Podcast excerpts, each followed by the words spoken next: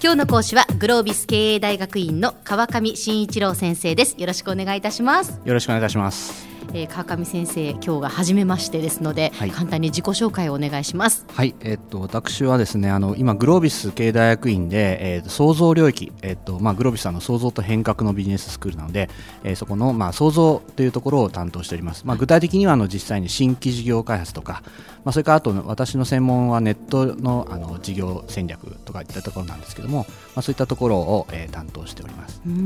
あのもともと先生記者さんでいらっしゃったんですよね。そうなんです。あの日経ビジネスという雑誌の記者を、えー、10年ばかりやってまして、ええ、まあ、ただ実際に記者やったのはですね5年ぐらいで、はい、あの残りの5年はですねあの日経ビジネスオンラインというウェブサイトありますね、えー、あれをですね実は立ち上げから運営までもうシステム開発からコンテンツ企画まで全部やってまして。そうですか、えー、そんなわけで、まあ、ネットが専門になってしまったというそんな感じですね。日経ビジネスオンライン読んでるっていう方たくさんいらっしゃると思いますけど、ね、えー、そうですね、まあ、昔はもっと多かったと思うんですけど最近ちょっとなんか 日経新聞の中に全部入っちゃったみたいな感じに なってきてますけども。はい。そんな感じです。ですか。そして今グロービス経営大学院で教えていらっしゃるということで今日はあの川上先生が山口義弘さんという方と一緒にお書きになったプラットフォームブランディングっていう本がありまして、はい、でこの本の中からご紹介していただきたいなというふうに今日からですね、はい、えー、思っております。でまずこのタイトルにあるプラットフォームブランディングですけれども、はいとは何ぞやっていうところからですね 先生。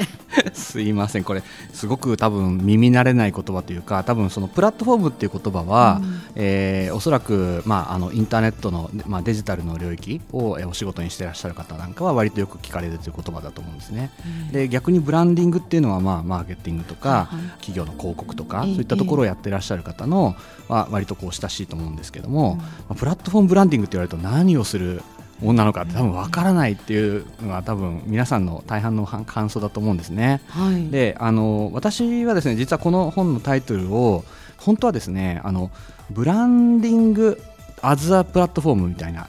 ブランディングアズアプラットフォームそうですね、えー、っていう要するにあのプラットフォームとしてのブランドっていうタイトルを本当はつけたかったんです。ええ、あのそういう意味なんですけども、ただまああのあずあとか言われてもよくわからないということで、うん、えー、まああの出版社の方にこういうタイトルでっていうことでしていただいたんですけども、で先生あの先ほどですね、そのインターネットとかまあデジタルの分野を学んでいたらプラットフォームってよく聞く言葉だっていうふうにおっしゃいましたけれども、はい、すみません。私は全然その領域に明るくなく、はい、プラットフォームってっていう感じなんですが、そうですね。はい、はい、あのプラットフォームってあのもともとはですね。あの自動車業界とか、ええ、まあ、そういうその製造業の世界の中でいろんなその製品の基盤になっているというかその共通部分のことを、まあ、プラットフォームと呼んだりするんですよね。はいはい、で、まあ、その要は共通部分っていう言葉の中から、えー、その上にいろんなものを載せてもいいものというふうな意味合いになってきて、でそのうちそのデジタルの世界では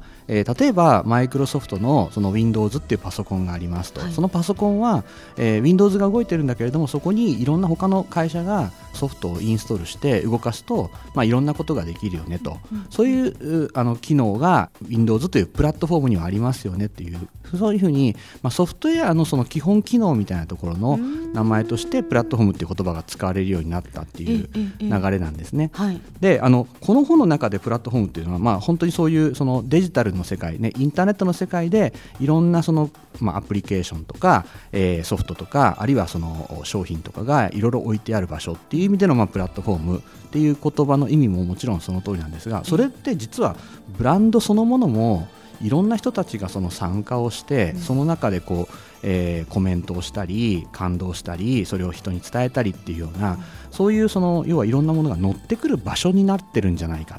それが実は今のブランドなんじゃないかっていうことで、そのプラットフォームっていうふうに呼んでみたっていうことなんですね。はそのブランド自体が、はいそうですね、プラットフォーム化しているっていうことですそういうことです。ということは、はい、なるほどなるほど、今のブランドはじゃあそういうふうになっているっていうことなんです、ね、どんどんなりつつあるというかもうなすでになってますねということですね、えー、例えばその具体的に例を挙げるとするならば、はい、どういうものが私たち一般にこう分かりやすいでしょうか？あの、まあえっと、ブランドっていう意味で言うと、えもうあの皆さん多分いろんな商品とか、ええ。ー、サービスの、まあ、名前あるいはその評判を、はい、普通にインターネットで多分ツイッターとか、ええー、そういったところで検索をして、ええ。ー、この商品って他の人にはどんなふうに思われているのかなとか、まあ、そういうことを普段あの見ながらこう商品買ったりとかそういうことをしてると思うんですよね。はいはい、まあ、そういう意味でもうあの商品の価値っていうものそのブランドの商品のブランド価値っていうものは、えー、その商品のその基本的な機能だったり、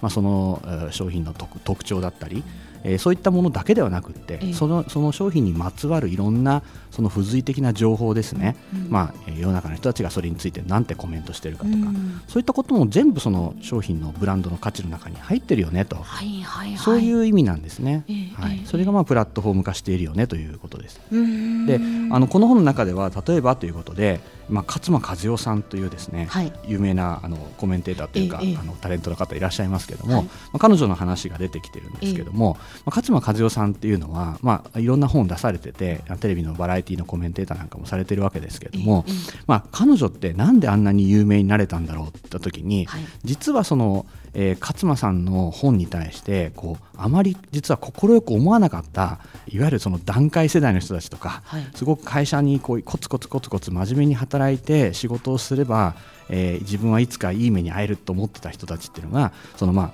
あ、会社なんか、えー、辞めてどんどん独立しようとか、えー、なんだろう仕事は嫌なことは断っちゃえとかそういうことを、まあ、勝間さんが本に書いた、うん、それをまあ見てえー、なんだ勝間さんっていうのはってこうみんなこう陰口を叩くというか、はいはい、悪口を言うようになったっていうこと自体が彼女をその新しい世代そういう人たちではなくてもっとどんどんその自分のやりたいことだけやりたいとか新しいことにチャレンジしたいと思っている若い人たちの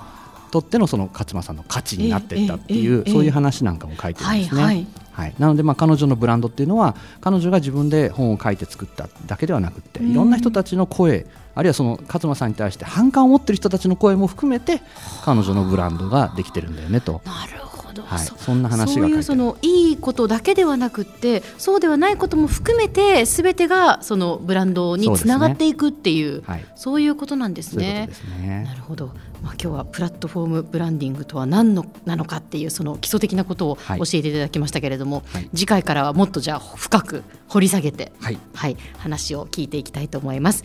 今日の講師はグロービス経営大学院の川上真一郎先生でした。どうもありがとうございました。はい、どうもありがとうございました。